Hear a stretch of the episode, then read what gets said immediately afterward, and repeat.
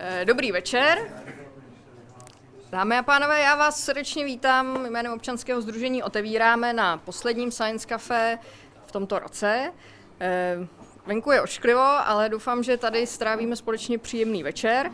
Eh, naším dnešním tématem je evoluce, takovým, takovým specifickým názvem, který, eh, který jsme proto vymysleli, tak ten zní evoluční detektivka, tak eh, mimo jiné zní i název rozhovoru s naším dnešním hostem, který si můžete přečíst v aktuálním vydání časopisu VTM Science.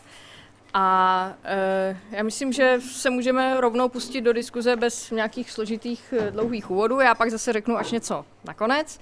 E, jako obvykle, e, náš host, kterého vám za moment představím, bude mít úvodní slovo a pak se budete moci ptát.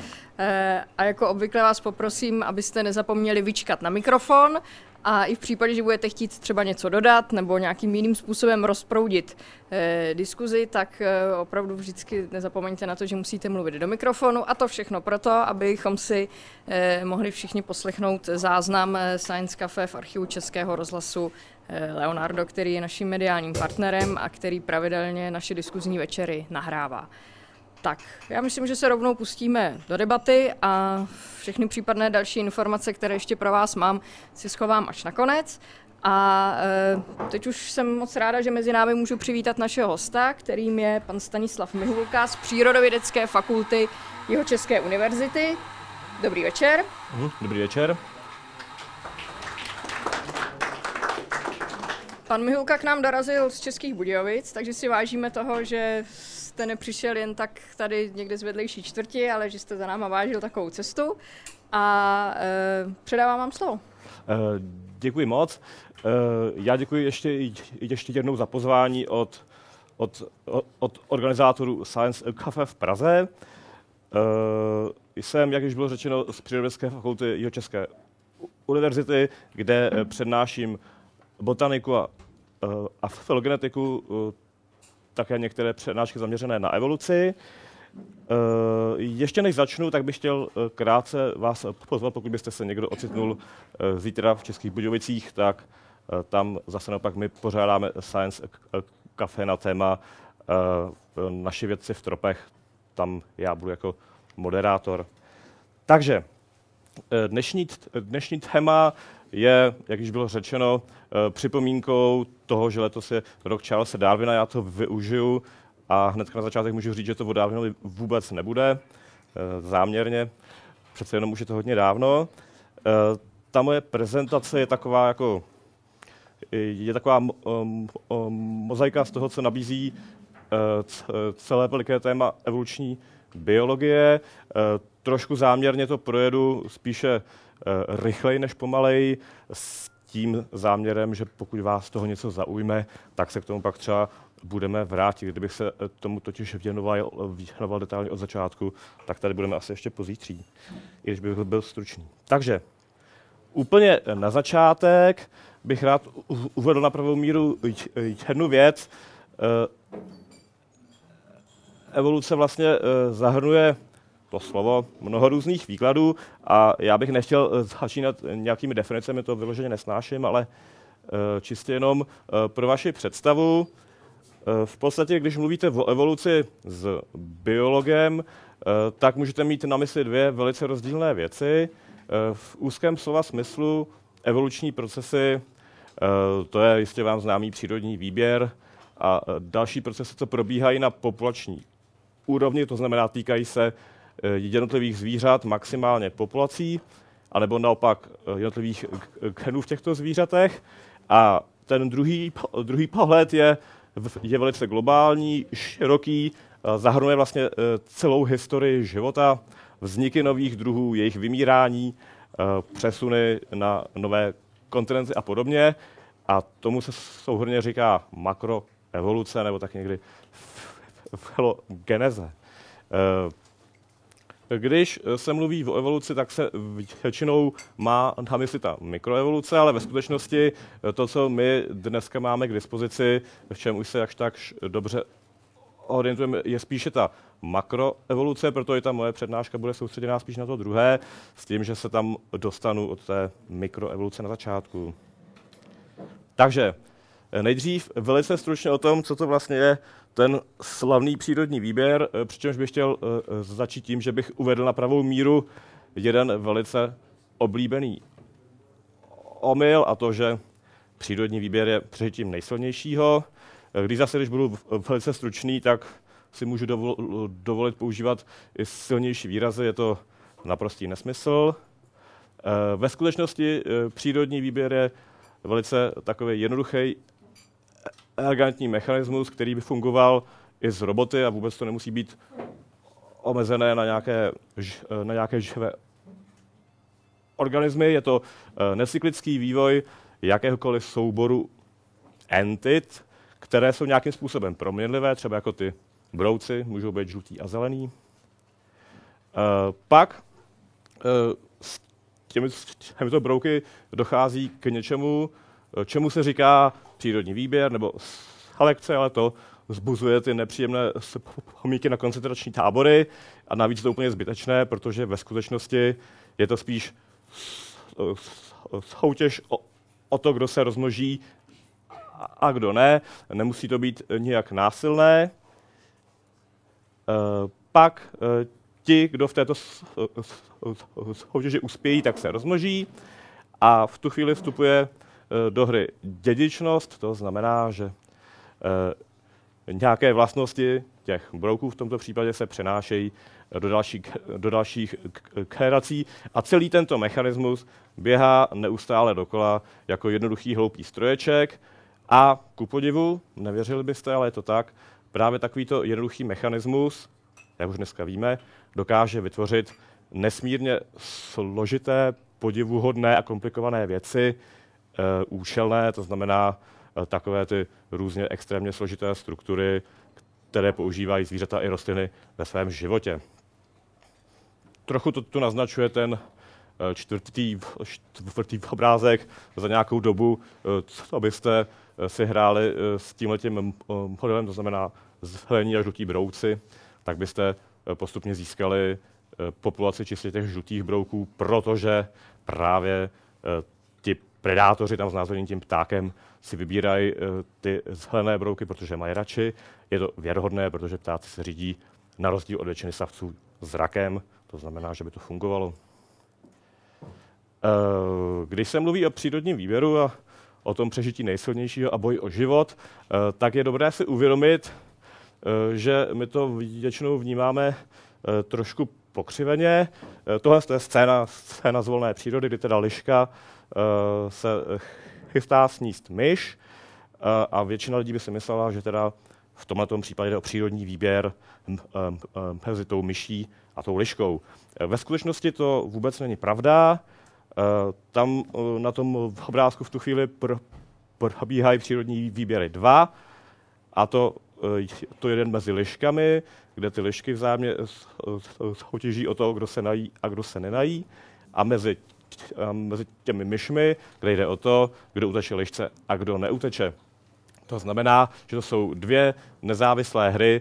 Vždycky v tom přírodním výběru těmi soupeři jsou ve skutečnosti e, příslušníci vašeho vlastního druhu a jenom zcela výjimečně v extrémních případech e, to může fungovat mezi druhy. Eh, tím se dostáváme k velice zajímavému tématu středoškolských učebnic, řekněme někdy vysokoškolských, a to, jak vlastně o, o evoluci mluvit a jakým způsobem ji dokládat na nějakém nápadném příkladu. Uh, tohle byste určitě mohli znát, velice vykřičená věc, Biston betularia, to jsou takové můrky, co žijí na břízách, řekněme, když to zjednuším. Eh, ten známý případ je z Velké Británie. Eh, ty šipky ukazují, kde teda eh, ty můrky jsou. Máte tam dva typy bříz, světlé a tmavé.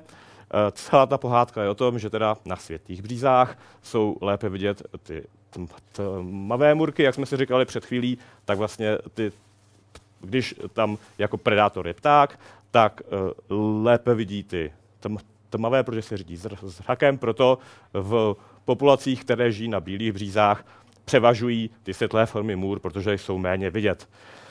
Pohádka pokračuje. Ve Velké Británii na začátku průmyslového věku došlo k rozvoji manufaktur, které ještě neměly osířené komíny a tak velice začerňovaly svoje bezprostřední okolí i širší okolí. A tak došlo k tomu, že ty břízy postupně stmavly a proto začaly převažovat ty formy tmavé, protože nebyly v těch břízách vidět. Eh, na tady tom příběhu je teda trošku vada to, že to je celý asi podvod, protože, jak možná víte eh, z mnohé literatury, na ta, zrovna tady těch fotkách eh, ty mury jsou na ty břízy připíchané, protože ti motýly pochopitelně na těch břízách takhle nikdy nesedí, ale vždycky létají v tom větvoví. Ve skutečnosti, když se to velice složitě přepočítávalo, kdy teda matematici brali v úvahu, jak eh, jsou ty můry vidět mezi větvičkami různé barvy, kde ve skutečnosti lítají v tom listí a vyšlo jim, že i tak by to mohlo fungovat, ovšem ten příklad už není tak zdaleka pěkný. Eh, co je, eh, co je podstatnější, tohle je přizpůsobování se prostředí. V dnešní době o tom nepochybují v podstatě žádní odpůrci evolučních modelů, pokud je mi známo, a nebo jen výjimečně. O tom není žádný spor. Problém je v tom, že tady zjevně nevzniká nic nového. Na začátku máte můry tmavé a světlé, na konci taky tmavé a světlé a čím se liší jenom jejich relativní počet. Eh, příběh pak ještě dál pokračuje, pohádka má dobrý konec. V Velké eh, Británii eh, převážily environmentální postupy, komíny se odsířily, to znamená, že břízy jsou zase bílé a odnesli to ty tmavé můry, protože tentokrát jsou zase znevýhodněné ty světle.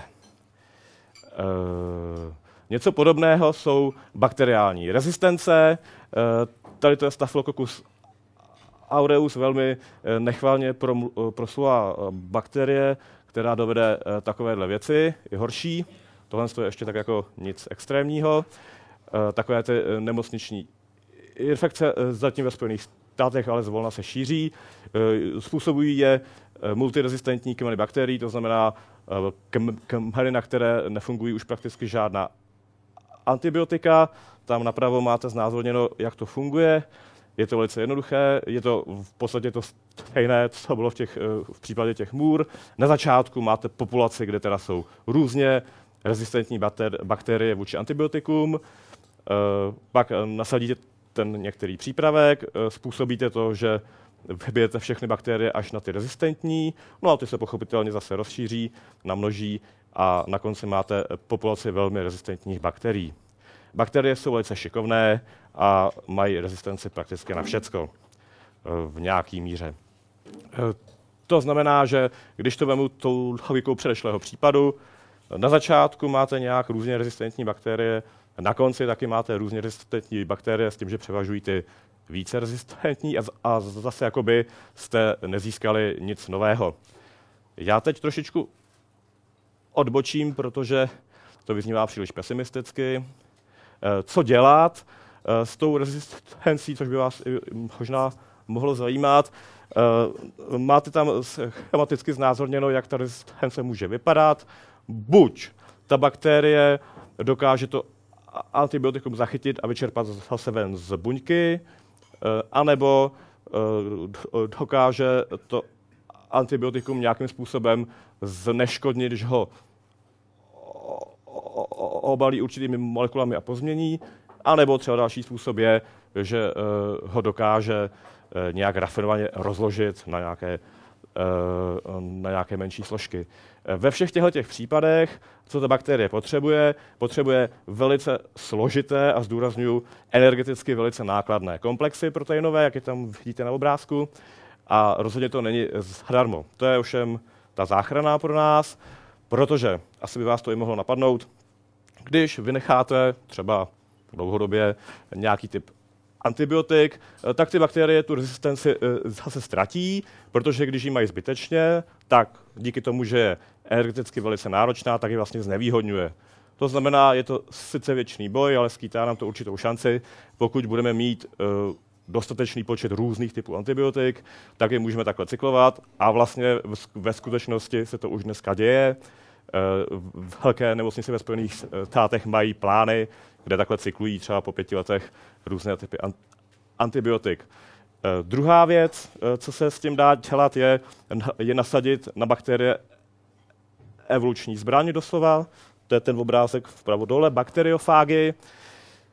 Bakterie jsou vždycky mnohem napřed proti nám, protože jsou velice malé, rychle se množí, mají velice rychlou evoluci, proto nejlepší zbraň, co na ně lze použít, je teda nasadit ještě něco mnohem menšího, ještě něco mnohem rychlejšího a něco, z čeho mají strach právě ty bakterie. To jsou ty bakteriofágy, čili viry, co dokážou uh, vlézt do bakterií a zlikvidovat je zevnitř. Uh, ve skutečnosti vy určitě znáte z médií, jak jsou všude ty bakterie různých druhů, teďka v této místnosti úplně všude, tak uh, těch bakteriofágů je ještě řáduje víc a ty jsou tu s námi teďka, teďka i v nás, i vedle také. To znamená, že nemusíme se bát, ten boj nekončí a máme docela dobré šance. Přestože ty obrázky eh, těch rezistentních bakterií, těch nemocí nevypadají pěkně. Tak, Eh, když se, když, se, když se mluví o evoluci, eh, tak velice často se dočtete v učebnicích, slyšíte různě v médiích, že teda výborným dokladem evoluce jsou fosílie. Eh, to je doslova směšný, protože ty fosílie nám neříkají nic jiného, než jenom to, že jindy v historii tužila jiná zvířata a rostliny než dneska, což je sice fajn, ovšem o těch procesech nám to moc neřekne. Ve skutečnosti už od antiky a možná ještě dříve eh, ti lidé nebyli hloupí a velice dobře si všimli, že když jsou na Sahaře eh, schránky eh, takže asi tam zřejmě, i si to přímo myslel, že tam předtím muselo být někdy moře a, a všimli si, že to jsou jiné schránky, než jaké znají z toho svého moře. Ovšem, jak je to prostě dál nezajímalo a nenapadlo je, že by v tom měl být nějaký vývoj. Ostatně až do nedávna před Darwinem vlastně ty paleontologové a geologové, co, co měli ty fosíly k dispozici, tak se domnívali třeba, že vznikají tak, že se opakovaně stvořil svět, pak se do toho praštilo, zase se stvořil znova v cyklech a to pak vytvářelo ty vrstvy s fosíliemi a na to se nedá říct, říct nic, nic rozumného, to znamená, že eh, mají pravdu v podstatě a není to dobrý důkaz evoluce. Uh, jeden velice krásný příběh, někteří možná znáte, Halucigenia eh, je úžasný zvíře z bargeských břidlic, to je proslulá uh, uh, paleontologická lokalita, světově proslulá v britské Kolumbii, kambrického stáří, to znamená pro vaši představu minus 525 milionů let od současnosti. Reálná velikost je tak 2 cm. Ta fosílie je tam velice vzácná, nicméně od začátku fascinovala paleontologii, a biologii vůbec, protože je úplně šílená na pohled. Uh, ty první rekonstrukce až do 80. Uh, eh, možná 90. let vypadají takto. Červovité zvíře bez hlavy, ta hlava je tam taková eh, cudně odsunutá od, od čtenáře, protože se nikdy žádná nenašla. Jako nohy asi 10-12 párů, ne, 5-6 párů takových tuhých útvarů bez kloubů, což znamená něco jako stativy zde od těch eh, zařízení a, a, nebo od fotoaparátu. Věc k chůzi naprosto nevhodná, když jich máte šest párů, tak to muselo být vyloženě tragédie. No a pak eh, na hřbetní straně ještě něco zajímavějšího, jaké se článkované chabotovité útvary, o kterých si někteří střízliví a vzdělaní biologové dokonce mysleli, že to jsou uh, takové jako Eh, přídavné ústní, ústní otvory, to znamená uh, něco na způsob my, mýtických draků nebo lenské hydry nebo tak něco. A to se jako vážně mysleli, že takhle nějak to fungovalo. No, jak šel čas, tak se nacházely další podobná zvířata třeba v Číně, v nalezišti Chainang, taky velice známé místo. No a ukázalo se, že to celé bylo naprosto špatně, to zvíře bylo rekonstruované vzhůru nohama, Eh, takhle je to mnohem přijatelnější eh, z hlediska dnešní, dnešních zvířat pochopitelnější. To článkované to byly nohy, to, co považovali za ústní orgány, tak to byly drápky na těch nohou, no a ty dvě řady ostnů, tak to měli prostě na zádech jako ochranu. Eh, dneska dokonce žijou zvířata těmto halucigénním relativně blízce příbuzná, a to drápkovci, malá skupinka blízká členovcům, dnes na jižní polokouli jenom. Takový rostomilí jsou opravdu. Tohle to ukazuje, že teda ty fosílie opravdu nejsou dobrý důkaz nějaké evoluční historie života. Proč u toho zůstávat? Proč teda si, řekněme, biologové myslí, že ten život má opravdu nějakou historii a že stojí, stojí za to, to myslet? Eh, těch důkazů je celá řada a já považuji za nejkrásnější, nejelegantnější ten, že teda eh, my si obvykle myslíme, že příroda je dokonalá, eh, neustále to do nás spou média, dokonalí predátoři, žraloci. Tam na tom na obrázku napravo, nahoře máte eh, pavouka květníka, jak je žlutý ve žlutém kvítu, má dokonalé mimikry a láká a dokáže ze, zál, ze zálohy sníst hmyz, eh, co nešťastně přiletí na ten květ, alebo naopak ohromné masožravé květy raflézie, co lákají jako své obrovače mouchy tím, že smrdí jako schnilé maso, velice šikovně anebo zase naopak eh, perfektní oči dravců. Eh, my máme sklon prostě vidět tu přírodu jako eh, takovou sbírku dokonalých exemplářů jako stvůrčí dílny.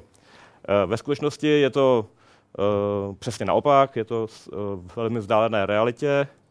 Příroda, jestli jste někdy viděli, zase nedávno dávali jako večerníček příběhy Pata a Mata, tak Eh, příroda vypadá přesně tak, když oni pracují, tak ten, ty jejich výsledky, to je velice hezká analogie dnešních organismů, zvířat i rostlin. Jak se na ně podíváte, tak je to úplně, úplně zřetelný. Nějaké příklady. Asi nejslavnější příběh, co, co možná z vás někteří znají, je uh, příběh o pandině palci. Jak vidíte, pandy nedělají nic jiného, než že jedí bambus. Jestli jste někdy viděli pandu v zoo, teď v tuhle tu chvíli k nám nejbližší jsou v berlínské zoo v západním Berlíně, dvě, pokud je mi teďka známo. Eh, to zvíře opravdu nedělá nic jiného celý den, než že dřepí na hromadě bambusu a žere ho. Fakt, já jsem tam byl několikrát, nikdy, nikdy jsem neviděl, že by dělali něco jiného. Je zázrak, že ještě nevymřeli. Uh, ovšem, když jste medvěd, protože panda evidentně od pohledu je medvěd, i Eh, když jste uh, zoolog a rozřežete je, tak zjistíte, že opravdu to je medvěd. Uh, tak, uh, tyhle ty medvědi mají medvědí tlapy a musí si, se nemají jíst bambus. To je ale veliký problém, protože když jste medvěd, tak ta tlapa funguje nějak úplně jinak. Je na rychlej běh, jak asi víte, že třeba medvědi grizzly předhoní jezdce na koni, zároveň zabíjejí svoji kořist, že ji praštějí tlapou, anebo eh, když vybírají med včelám, což je zase častý zdroj jejich potravy, tak tam musí hrábnout do toho stromu. A to jsou všechno činnosti, ke kterým potřebujete úplně jinou tlapu, než jakou mají eh, ty pandy, co právě by rádi sní, eh, sní, sníděli ten bambus. Jak to vyřešit? Pandy to vyřešili právě jako ten pat a mat, úplně přesně. Když člověk uchopí bambus, tak to udělá tak, že teda má čtyři prsty a proti něm postaví palec a tím jako ten bambus pak drží. Ovšem pandy bohužel jako medvědi mají všech těch pět prstů v rovině, protože to je ta vra, vražedná plapa určená k rychlému běhu. E, proto to vyřešili nějak, nějak, nějak jinak. Když napočítáte ty prsty, tak uvidíte, že jich tam je šest nakonec. A takový ten šestý mozlovitý je právě ten proti, důstojný, co je jakoby lidský, eh, lidský, lidský palec. Jak je to možný? Eh, když se podíváte na tlapu, na tlapu medvěda a pandy, tak uvidíte, že teda u pandy se zvětšila jedna záprstní kůstka, my máme též, v našem případě naprosto mikroskopická, milimetr dva, myslím. Eh, je to vidět na, tý, na schématu té chapy medvěda brtníka, kde teda takovost vůbec vlastně prakticky není vidět, je fakt jako miniaturní. U pandy se zvětšila mnohonásobně a funguje jako takovej hodně špatný, hodně vošklivý, ale přesto funkční palec. E, to, je právě, to je právě to, když tvoří příroda, tak jak vidíte, v tom není žádný plán, žádný záměr. E, příroda musí nějak jako řešit ty problémy ve chvíli, když nastanou a je to taky je to, je to na nich důkladně vidět a proto My se domníváme, že teda to nikdo nevymyslel, že se to vytvořilo spontánní evolucí. Takových je případů je celá řada. Ještě příběh pokračuje. I panda červená má rada bambus. Taky má pandin palec. Zajímavý je, že si vlastně vůbec nejsou příbuzní. Když se na ně podíváte, tak, tak ta černobílá panda velká, ta vypadá jako medvěd, tohle je ta malinká panda červená, co mají třeba v Pražské zoo, hnedka blízko vstupní brány. Jak je tam to počítadlo návštěvníků, tak hnedka vedle je výběh, kde mají dvě nebo tři červené krásné pandy, které jsou málo kdy vidět, protože jsou zase furt zalezlé a nehýbou se. Uh, mají taky rádi bambus, ovšem od pohledu vypadají úplně jinak, jsou příbuzné, uh, jsou příbuzné uh, mývalům a takovým šelmám. Uh, to, to české jméno je, je právě hrozně zavád, zavádějící, dostali ho právě kvůli tomu, že používají ten palec a jedí bambus, ale vůbec si přitom nejsou příbuzní. No a uh, jak to vzniklo, uh, je vtipné, že teda původně to, že předci těchto pand červených, co se zjistilo, protože přece těch uh, bíločerných pand moc uh, zatím známí nejsou. Uh, takhle vypadaly předci, právě podobní předci této pandy. To je, jež, pardon, Simicion z Pliocénu, to znamená asi tak před 8 miliony lety, ze Španělska několik vykopaných fosílí. Jak vidíte, jak napovídá ten, ten obrázek, mají na předních i zadních nohou ty eh, speciální eh, šesté prsty, ovšem nikoli k tomu, aby pojídali bambus, ale mají je proto, aby šplhali po kmenech, po stromech. Je to zvíře velikosti asi eh, většího psa, ovšem výborně šplhlo po stromech.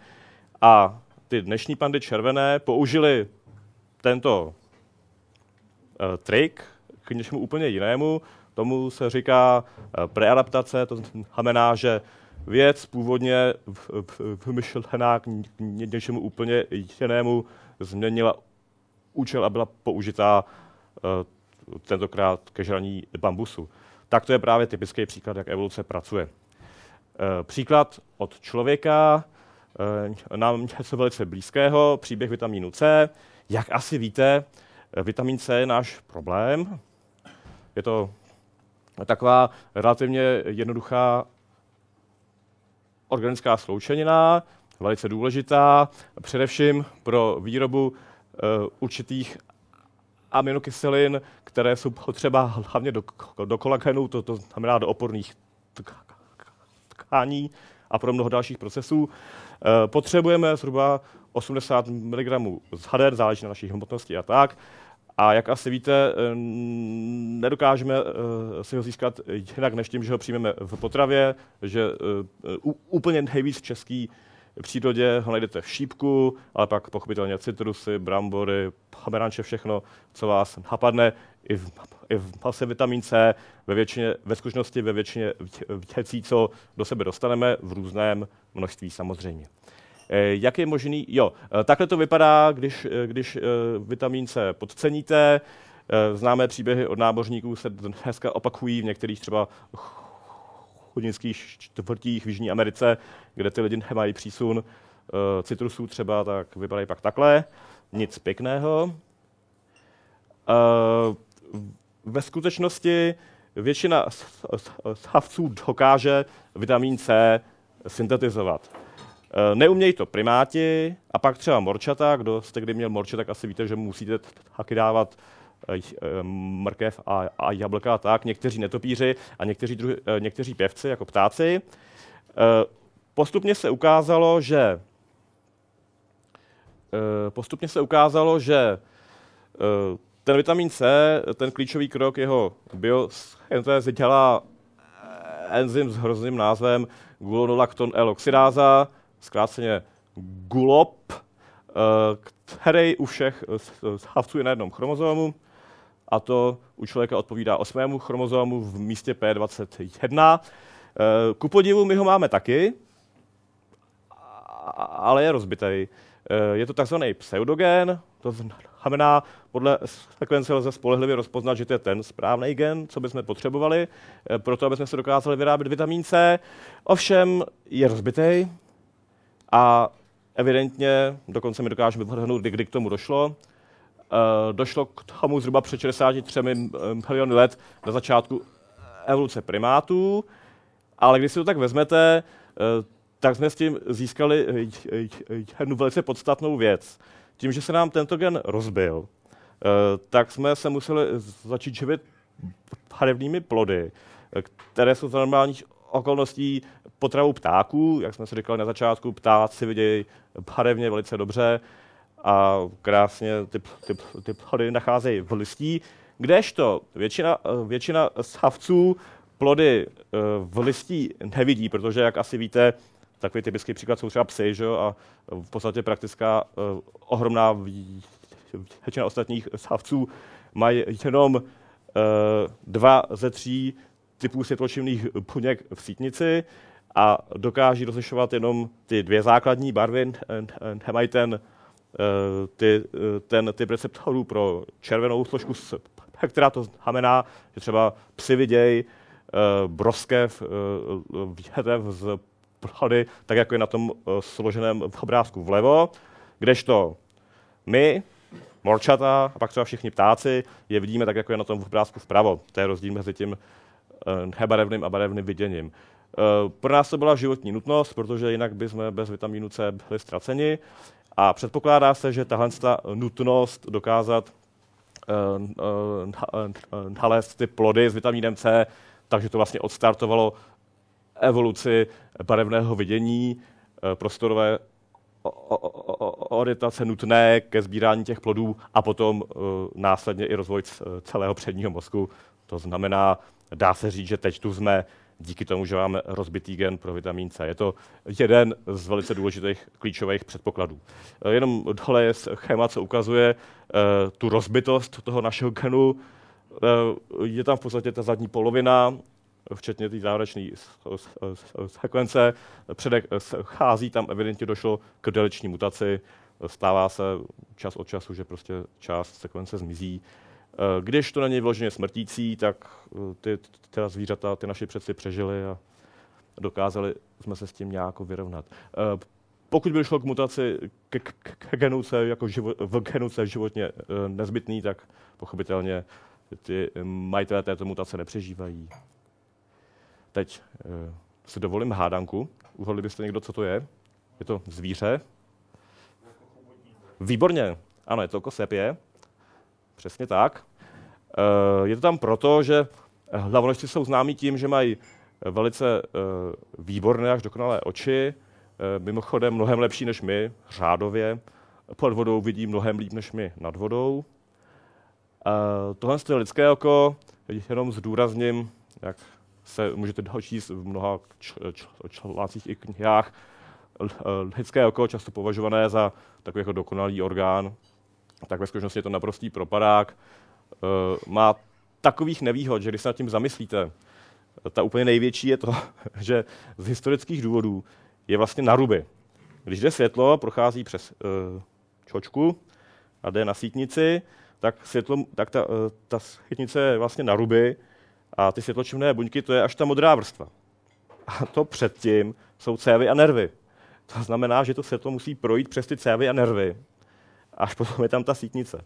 Eh, je to prostě úplně šílený, protože eh, ve skutečnosti vy máte vevnitř na očích takovou jako síť těch jemných nervů a podstatná část vašeho mozku dělá to, že vy, kdyby ten mozek jako eh, řekněme, nedělal softwarové úpravy, tak byste viděli přes oči jakou jako mm, mm, nezřetelnou síť jako vláken do takových jako křížů ten mozek dělá to, že to odfiltrovává a dělá to tak, že když hnete, když hnete hlavou, tak on si jakoby pamatuje, co bylo na tom místě v oku zvedlé a dopočítává.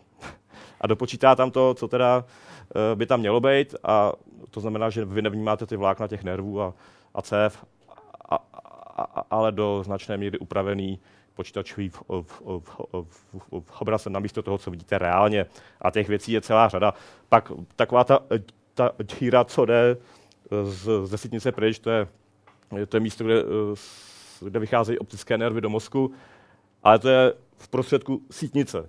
A tam pochopitelně zase nemůžou být světločivné buňky a vy tam tím místem pochopitelně nic nevidíte. A je to docela velké místo.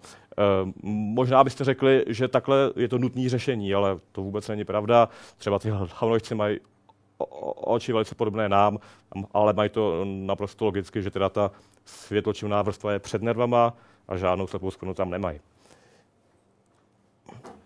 Tak, e, velice často se lidé ptají, jak mohou vznikat ty složité orgány právě jako ty oči hlavonožců e, a připadá jim to jako neskutečně složitá záležitost. Ve skutečnosti je to tak, že ještě dneska máme k dispozici všechny ty, ty, ty hlavní stádia, která, které musela projít evoluce očí u hlavonožců. Úplně nalevo eh, to jsou eh, takový celku tupý měkkýši přílipky. Určitě znáte od moře ty dřepí na těch útesech v příběhové zóně. A jak, a jak mají ty skvrnky, eh, a mají v podstatě jenom skvrnky na těle, kde několik světločivných buněk bez jakýchkoliv dalších vychytávek dokáží rozlišit jenom světlo a tmu, nic jiného. Když půjdeme trošku dál, tak u takovýchto běžných morských měkkýšů už tyhle ty místa jsou soustředěná na hlavě a jsou v takových proláklinách částečně chráněná. U loděnek hlubinných už jsou ta, pře, pře, převážně uzavřená do dutiny, a která je naplněná už mořskou vodou, protože tam je ještě otvor, kam ta mořská, kam ta mořská voda nateče. U ostranek velkých morských plžů už už ty oči mají takové jako primitivní čočky, no a u hlavonožců už je to, už je to velice, už je to velice komplikované oko, které je lepší než to naše. Můžu se jsem časem na tom? Jo. Jo, dobře, jo. Uh, když přemýšlíte nad tím, co vlastně dokazuje evoluční historii života, tak asi úplně nejnápadnější věc je endosymbioza, to znamená vznik té velké, té velké buňky, jaké se říká eukaryotní buňka, to, to znamená té velké dokonalé buňky, kterou máme i my. Ve skutečnosti eh, my žádné velké buňky, eh, velké buňky nemáme. Eh, to všechno zajímavé, co dokážou naše buňky, tak to dělají bakterie, které v nich jsou, a to mitochondrie a chloroplasty. Eh, mitochondrie, čili buněčné organely, eh, které nám zajišťují dýchání, eh, tak to vlastně nejsou žádné organely, ale jde o, o bakterie. My dneska, protože mitochondrie mají kromě spousta jiných věcí i svoji vlastní DNA, kruhovou, úplně bakteriální, to na tom krásně vidět.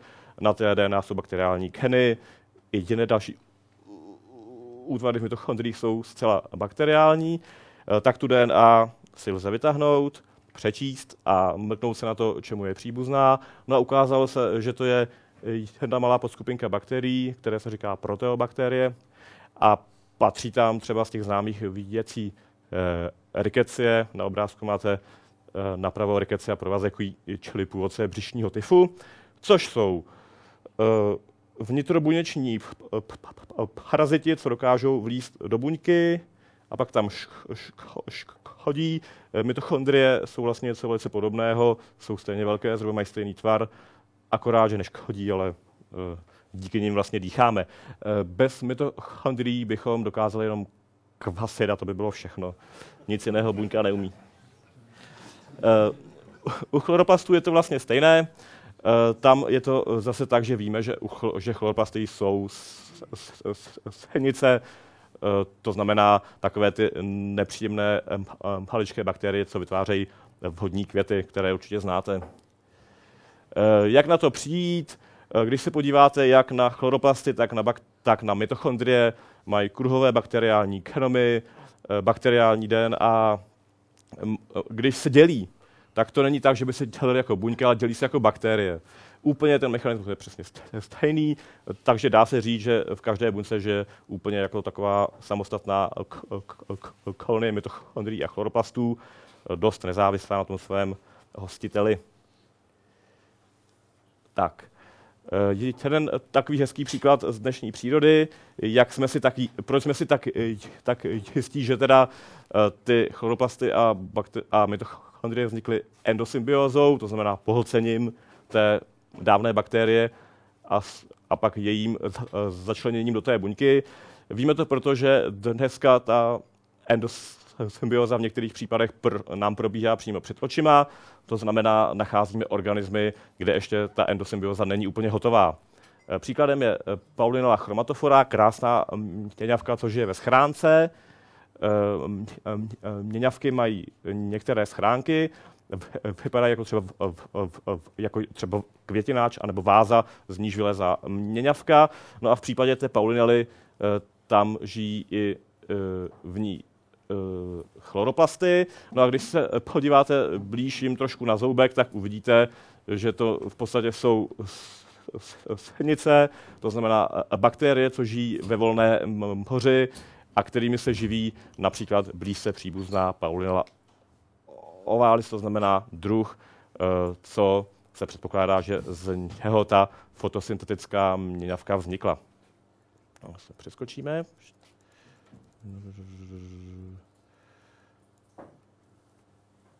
Tak já teďka to rychle projedu, když tak se k tomu pak můžeme vrátit. A ještě, abychom řekli něco o člověku. Jo. E, jak asi tušíte, evoluce se týká i člověka. A já bych vám chtěl ukázat z těch mnoha věcí jednu, na které je vidět, že k nám ne vždycky byla přívětivá. Tohle je jezero Toba na Sumatře, teďka, jo, no, na Sumatře v severní části Sumatry je to pohled z družice Landsat. Je to eh, největší vulkanické jezero na světě. A také, aby ne, vzniklo totiž eh, při eh, příšerné explozi takzvaného supervulkánu. Na tady těch ty krychle naznačují objem kubických kilometrů, to znamená kilometrů krychlových vyvržené horniny. Ten úplně malinký, ta úplně malinkatá krychlička, co je vlevo, to je exploze svaté Heleny, kterou máte na obrázku v roce 80. Ta červená, to teda je toba.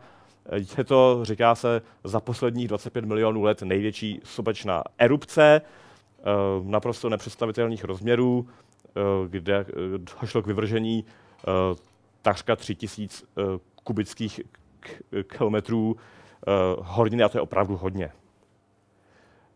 Tohle je vypůjčené z filmu o supervulkánu v Yellowstoneském národním parku, tak ta topská katastrofa byla podle všeho ještě mnohem závažnější. Došlo k ní před 74 tisíci lety zhruba a představte si to, jako kdyby třeba celé střední Čechy najednou začaly soptit. Všude. Tak nějak to vypadalo. Uh, je dobré si uvědomit, že v té době byla uh, uh, planeta Země v prostředku té zatím nejmladší doby ledové a ještě v důsledku toho uh, výbuchu došlo k velice drastickému ochlazení. Uh, tahle ta mapka ukazuje, kde teda je ta, kde je ta toba a kam zhruba, kde se dneska nalezají fosilní zbytky popela z této exploze v mocných vrstvách, to znamená životu velmi nepříjemných.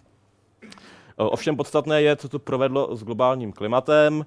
Uh, rok nula, to je v okamžik, kdy teda došlo k té explozi. Uh, vidíte, jak se ohromně propadla uh, povrchová průměrná teplota. A ještě, když teda si vezmete, že jste v době, v době ledové, to znamená, že ještě jako minus 100, minus dalších 20 stupňů, což teda na dobu pěti let, tak to opravdu, jako byste se zavřeli na pět let do ledničky i v tropickém pásmu to muselo být velice, velice nepříjemné.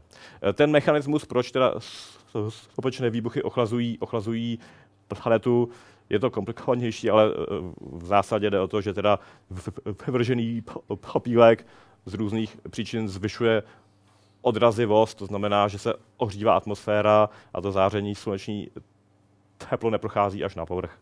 To je ten hlavní důvod. Uh, tohle je to, to, to, to jezero, to je ten, ten, to bývalé jádro toho vulkánu. Dneska ohromné, je to ohromné jezero. Co se stalo s lidmi? Došlo k takzvanému bottlenecku. Lidská populace se zřítila na, odhaduje se zhruba 5-10 tisíc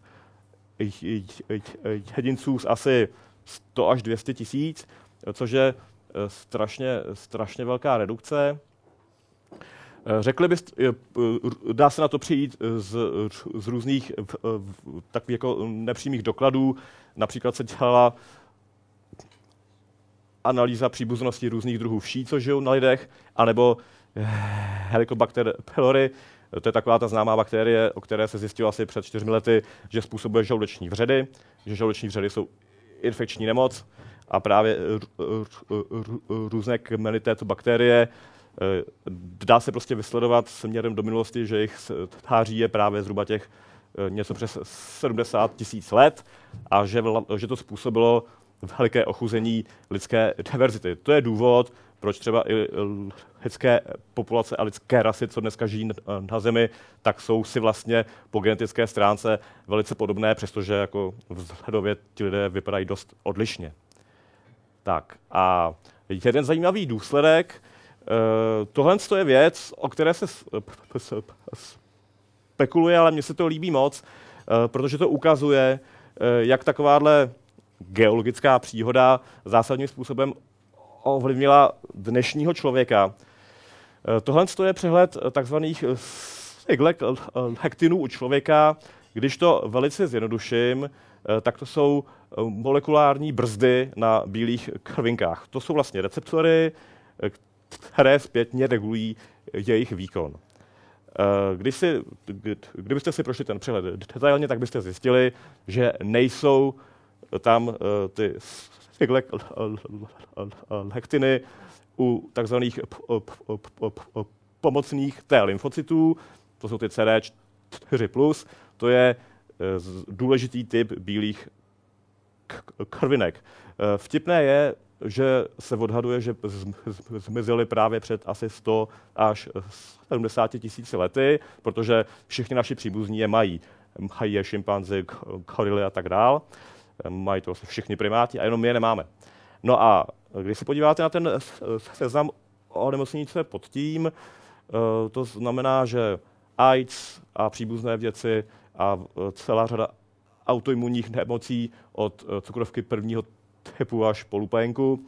Všechny tyto nemoci mají co dělat s těmito pomocnými té lymfocyty a odborníci mají za to, že jsou způsobené z různých důvodů tím, že jsou tyhle lymfocyty jako přes příliš aktivní.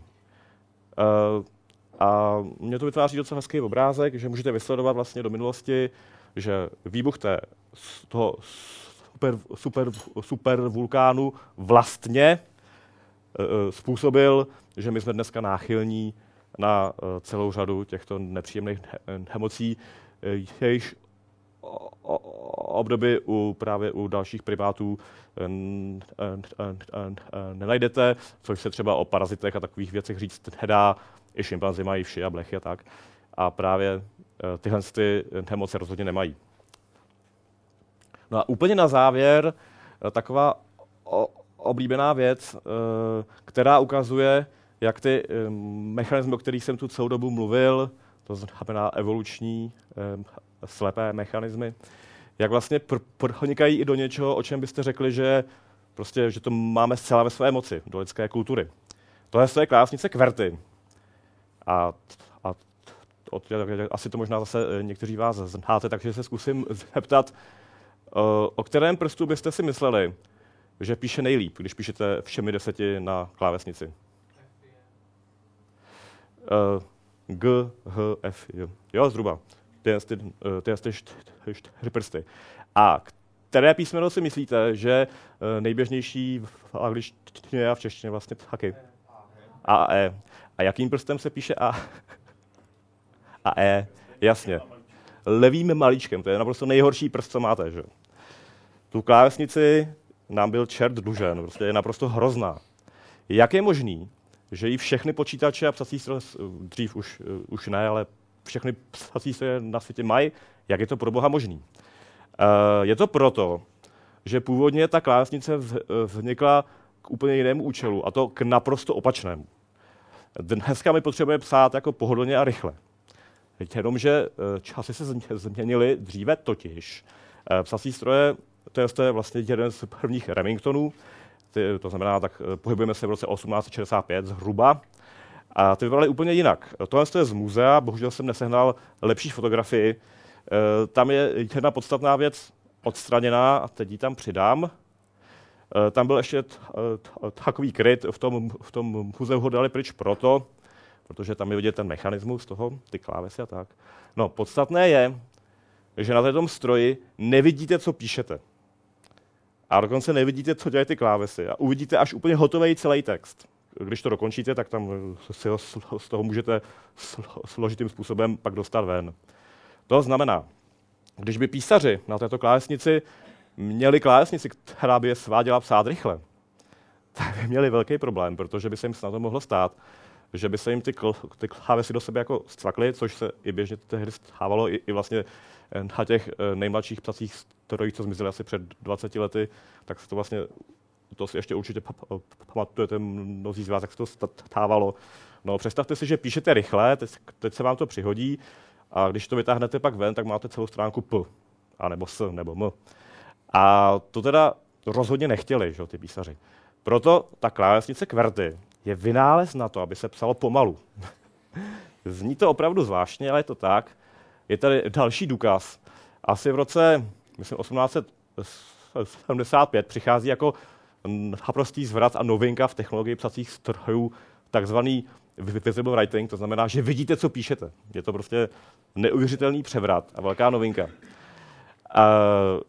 V čem je problém? Problém je v tom, že ta technologie je velice konzervativní, díky tomu, že naučit se psát na stroji docela dlouho trvá. A zamyslete se nad tím, jaký do dneška způsobuje problémy, že vlastně máte takovýto YZ, kverc a kverty. Prostě jde o jediné dvě písmenka a to ještě nemoc běžné. A jaký hrozný trable to dokáže způsobit, když se máte přeučovat. A teďka si představte, že by za vámi někdo přišel a řekl, tahle klávesnice je hrozná, musíte se naučit praktickou, velice šikovnou, kde písmeno A bude v prostředku, tak se z toho zblázníte. Že? A to je, to je hezká zase analogie na evoluci, kde teda uh, všechny ty znaky a vlastnosti, co mají dnešní organismy, včetně nás, jsou výsledkem toho historického vývoje, je naší minulosti a to my neodpářeme. Stejně tak uh, ten psací stroj, protože uh, tam přechází ta klávesnice se vlastně dědí z generace na generaci, tak stejně tak by bylo velice obtížné ji změnit. Takže eh, to je z mé strany vše. Eh, chtěl bych ještě poděkovat svým pramenům, přírodě, vyhledávačům, encyklopedím a ještě oslu, z čeho jsem čerpal. A díky vám za pozornost.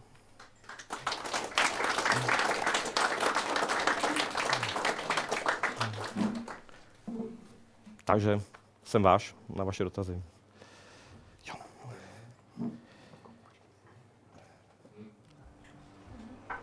já děkuji panu Miholkovi za, myslím, velmi zajímavý úvod. Ten konec, ten byl teda velmi překvapivý.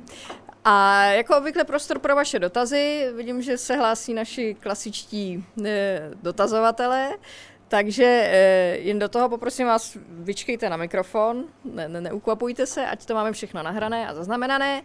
A e, doufám, že se dostane na co nejvíc, na co nejvíc dotazů a co nejvíc lidí. Takže Eh, máte slovo. Já mám jeden dodatek a jednu, jednu otázku. Dodatek eh, na současné klávesnici D největší možnou rychlostí napsat jedno slovo, typewriter. A to proto, že je to značka toho stroje, který jasně, tam, jasně, to je pravda. pro který to bylo postavený. A uh, ta druhá věc je, že bych chtěl vědět, jak vypadalo oko toho předka našeho, Eh, protože si, jako jak vzniklo to oko toho hlavonožce, to tam bylo pěkně vidět, ale jak se dostali krucinál ty vlásečnice eh, na ty, na ty světločivní buňky z druhé strany, to, to jsem nějak nepochopil. Jasně. Já tady bohužel nemám ten obrázek. Jde o to, že je to z embryonálních důvodů. Když vzniká v podstatě zárodek, třeba u, u savců, tak se tam složitým způsobem vzájemně skládají ty tkáně. A tohle ty procesy, tak, taková ta gastrulace a tak, tak to to vznikalo asi před 500-600 miliony let, kdy vlastně ty organismy měly jenom ty světločivné buňky tu a tam na těle a bylo úplně jedno, z, jaký str- z, jaké, str- z jaké strany to vznikne. Eh, pak postupně, když se ty organismy zesložičovaly, eh, tak třeba eh, se stalo nutností, že se třeba ty tkáně, že vznikají z mezodermu a napojují se třeba na nervy a ty jsou zase v podstatě jiného původu a tam už vznikaly takové jako logické vztahy, které jdou ovšem napříč té skutečné struktuře těch organismů. To znamená, když bych měl odpovědět jednoduše, tak je to proto, že vlastně to oko je starší než ten složitý tvar a zárodečný vývoj nás. To znamená, že ty, ty oči vznikly mnohem dřív a vlastně, e, protože pak se museli řešit zase další problémy během toho záročného vývoje, kde dochází k přesunům a, a, a různým natočením eh, těch tchání, eh, tak vlastně už nešlo vycouvat. Eh, v tomto případě toho lidského oka jde o velice ranou fázi záročného vývoje a tam by každá změna je velice nebezpečná a velice snadno by sklouzla k tomu, že celý ten zárodek jako se zlikviduje. Proto pokud to jenom trochu jde a je to života schopné, tak eh, se to přenáší dál. Eh, když se nad tím zamyslíte, tak i přesto, že to oko je špatný, tak asi, asi nikdo z nás by to neměnil. Že? Eh, to znamená, že když to ještě jak tak, jo, to, to je taková asi docela častá logika při vývoji v evoluci, pokud to ještě trochu funguje, tak je to lepší než nic. A tímhle tím to vzniklo, když, jestli to takhle postačí.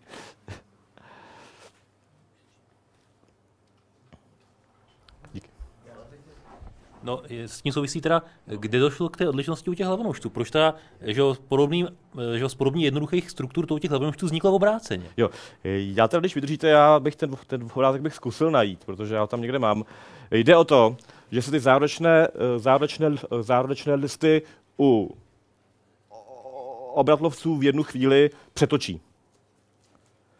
U hlavonožců jsou neustále krásně za sebou, ale u obratlovců se, já bych to musel na v jiný prezentaci právě. Tak já to pak, když tak pak najdu nakonec. A je to v podstatě z topologických důvodů. Já, jestli bych mohl, bych mohl tak bych eh, použil zase jiný známý příklad o krku žirafy, eh, což je něco vlastně eh, hrozně podobného. Jde o to, že jedna céva, že jeden nerv, co inervuje hrtán, tak eh, když se, když se zakládá zárodek, tak musí procházet za čtvrtou žaberní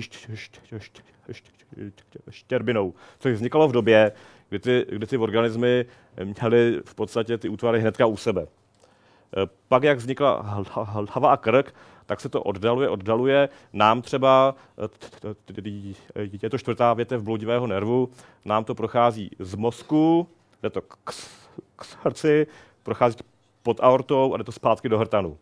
Což jako je, tak tře, řekněme, 30 cm navíc, ovšem ještě to nic není proti žirafě, která má ten krk 2,5 metru. To znamená, že ten nerv jde opravdu 2,5 metru dolů, podejde pod aortou a jde pak zase nahoru. Je to proto, že ty organismy jsou stavnicový,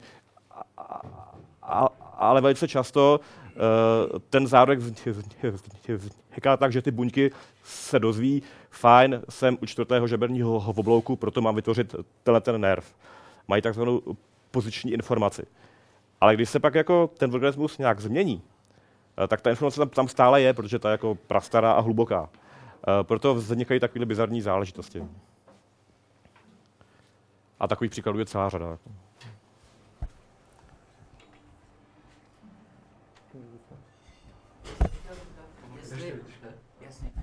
Jsem se chtěl zeptat, jestli v současné době existují nějaký druhy v přírodě, kde se ta evoluce už zastavila, kde jakoby ta příroda uznala, takhle to je fajn, takhle to stačí a už dál nepotřebuju nějak nic Jasně, dál. to je hezká otázka, díky, díky, díky, díky za ní můžu odpovědně říct, že nikdy. A to proto, že eh, když jste v organismus a jste v prostředí, eh, tak to prostředí to je jako nic moc, to je prostě jako že nějaký třeba les nebo nějaký led. Na to se právě přizpůsobit dá. Kdyby to takhle bylo, tak máte pravdu, eh, tak by se mohlo stát, že ten organismus by si řekl jako po nějakých třeba 100 tisících let, že už je dost přizpůsobený perfektně. Problém je v tom, že ve skutečnosti prostředí jsou ty jiný organismy. Vždycky ten organismus má nějaký třeba sexuální partnery, predátory, nějakou potravu, nějaký patogeny a ty hrajou své vlastní hry. A vždycky se musí, a je to vlastně trošku jako, třeba hra na burze, je to vzájemný boj, eh, vzájemné přizpůsobování se. Příklad, eh, třeba tališka a myš. Eh, tališka se naučí nějaký trik na chytání těch myší, ty myši pokud nechtějí být všechny snězené, tak se to musí zase se naučit něco jiného, třeba, třeba se rychleji množí, anebo změní svoje zvyky. Je to prostě neustálý boj. To prostředí, kterému vy se přizpůsobujete, je pohyblivý. Proto ten boj vlastně nikdy nekončí. Je to jako závod ve zbrojení. Ale myslel jsem si, jako, že ta příroda jako je cosi, co jako, jako řídí. Jestli, nebo existuje teda cosi, co by, jako byl, co by byl jakoby hlavní manažer té evoluce, kdo by dokázal prostě mít přehled nad vším, nad vývojem vlastně jakoby všeho navzájem, nebo každý Já druh se vyvíjí že, sám, eh, izolovaně? Že pokud je takového něco, tak je to ten přírodní výběr. Ten úplně hloupý a jednoduchý a slepý proces, který dělá to, že zajišťuje vítězství pro ty, co se lépe rozmnoží. Jak jsem říkal, je to hra o rozmnožení, žádný boj o život, zdůraznuju. Hra o rozmnožení a vyhrává ten, kdo se dokáže rozmnožit. Protože ty myši, co utečou té lišce, ty se rozmnoží. A jejich potomci jsou třeba rychlejší, anebo vychytralejší. A naopak zase, zase v rámci lišek tam vyhrávají ty lišky, co dokáží sníst víc myší. A takhle proto, proto ta hra vlastně nikdy nekončí. To máte jako na burze. Tam vlastně nikdy nemůžete tam cena jde dolů, dolů, dolů a pak zase nahoru, nahoru a zase dolů, dolů a zase nahoru. Pořád dokola. V přírodě je to vlastně stejné. Uh, Dokonce eh, je na to krásný takový princip, kterému se říká eh, červená královna. To jste taky možná slyšeli. To je zase taková docela kulturní záležitost. Asi víte, že ve Velké Británii mají šachy nikoliv černobílé, ale červenobílé. Ty důvody já moc neznám, ale už jsem slyšel o někom, kdo to věděl, proč to tak je. A ten princip je, teda, je, je podle šachové královny z Alenky v zemi za zrcadlem, Eh, jde o jednu scénu, kde Alenka se baví s královnou, eh, protože jsou eh, zrovna v té zemi, v, té, v tom šachovém poli, kde se pod vámi pohybuje země, dozadu a vy musíte, vy musíte běžet dopředu, abyste zůstal na místě a když chcete ještě dál vpřed, tak musíte ještě rychleji utíkat. Podle toho se, se, se to jmenuje princip červené královny. Česky by se měl překládat jako černá královna, protože my máme šachy Eh, černobílé, ale kompromisně se tomu říká šachová královna. A ten princip říká, že teda se nelze nikdy přizpůsobit perfektně, protože to promění, protože to prostředí se hejbe, je proměnlivý, to vám vlastně neustále utíká. Když by to bylo tak, jak se říkal, že by ten organismus jako vyhrál, tak by jako si stoupnul, ale ta příroda by odjela pryč a on by prohrál. Jo? To, takže to nesmí. E, ve skutečnosti se to dá doložit krásně na paleontologickém záznamu. E, to je zase takový rozsáhlý příběh, kdy vědci řešili, jestli se nějak liší pravděpodobnost vymření u různě starých druhů. Z toho fosilního záznamu se jakž tak, byť to má určité problémy, dá odhadnout, jak, jak dlouho byl který druh v tom záznamu. To znamená, jak dlouho ten druh žil. Některé jsou krátkověké, třeba půl milionu let, milion let a některé mají třeba 10 milionů let. A teďka se lze podívat na to, jestli se liší pravděpodobnost vymření u těch krátkověkých druhů a dlouhověkých druhů. No a zjistilo se, že ne. Že ta pravděpodobnost vymření je pořád stejná. Kdyby platila ta, ta logika, jak říkáte vy, že teda lze vyhrát, lze se přizpůsobit nějak dokonale, tak bych očekával, že teda ty dlouhověké druhy budou vymírat s nižší pravděpodobností, protože už budou jakoby dobře přizpůsobené. Ale tak to není právě. takže to lze takhle hezky doložit. Je pravda, je pravda to s těma delfínama nebo se žralokama, že to jsou druhy, které jsou jakoby pozastavený evolučně, že Eh. jsou hrozně dlouho stejný? Aha, uh, už vám rozumím, uh, to není pravda. Je to, je to, je to fakt jenom je to povrchní pohled, uh, v podstatě takový mediální. Jde o to, že dnešní druhy jsou všechny zhruba stejně, st- st- st- st- st- zhruba stejně staré. I ty žraloci vznikly asi před dvěma, třema miliony let. Jde o to, že ta linie žraloků je mnohem hlouběji do minulosti, nějakých 300 milionů let. Eh, My, že jo, třeba primáti jako celek, což je tak odpovídá zhruba těm žralokům, řekněme, tak to je, já nevím, 60 milionů let, nebo 80. Mnohem míň. A, a, a to neznamená, že ty eh, naše druhy dnešní primáti by byly mladší. Prostě č- stáří eh, našeho druhu je zhruba nevím, 6 milionů let. Ale u- těch žraloků je to zhruba stejné, protože i žraloci vznikaly neustále noví a noví. Eh, Ta doba života druhu je tak třeba maximálně 10, ale v průměru třeba 2-6 milionů let. Proto, když odpovím ještě jako, když to zobecním, všechny dnešní druhy jsou zhruba stejně st- st- st- staré, všechny jsou velice mladé. Protože vznikají neustále znova. Eh, Máte pravdu v tom, že ten plán toho žr- žraloka je, je starší než plán člověka třeba. Takže se může, jakoby, může dojít třeba i ke, třeba, že by ta evoluce zbrzdila nějaký druh schválně. Ne úplně ho zastavila, ale třeba zpomalila ho, protože si řekne, Eh, To je teď otázka- není potřeba, teď je to, teď to funguje, teď chvilku není potřeba s tím nic dělat. Mm, uh, trochu máte pravdu v tom, že vlastně eh, my říkáme s takovou jako, no, trošku jako s žertem, že teda evoluce je řešení průšvihů. Když se nic, když se nic, nic jakoby se nedělo, tak by ten průšvih nepřišel. Ale ve skutečnosti právě díky tomu, že teda se ta příroda neustále mění, eh, ty jiné druhy, ať už vaše potrava, a, a nebo vaši predátoři, tak eh, ty mají své zájmy, proto vlastně eh, tohle toho nikdy nemůže nastat. Je, prostě jenom zcela třeba krátkodobě výjimečně je to nepravděpodobné. Já vím, že se třeba často, já na to, jestli můžu navázat, že se lidi často ptají, jestli, jak je to s člověkem. Tak pochopitelně čl- člověk je druh jako každý, jiný. Dokonce, protože známe tu logiku přírodního výběru, tak je to tak, že eh, preferovaný je ten typ lidské strategie třeba, co zanechá víc, víc potomků. Vždycky to, o co, se, o, co se hra, o co se hraje, jsou potomci a jejich přenos do další generace. To znamená, že ti z nás, kdo tady jsme a kdo zanechá víc potomků, tak jakoby v té evoluční soutěži prozatím vlastně vyhrává. No. Ano. Dobrý večer. Moc hezká přednáška, děkuju. Ona se většinou věn- věnovala eh, mikroevoluci. K té makroevoluci se dostáváme teďka, což je důkazem toho, že to taky všechny zajímá. Eh, Zaujala mě ta otázka na toho manažera evoluce. Říkáte, že to je přírodní výběr, tedy eh, snaha o co největší rozmnožení a zachování tedy toho svého rodu, která by měla být tedy hybatelem té evoluce.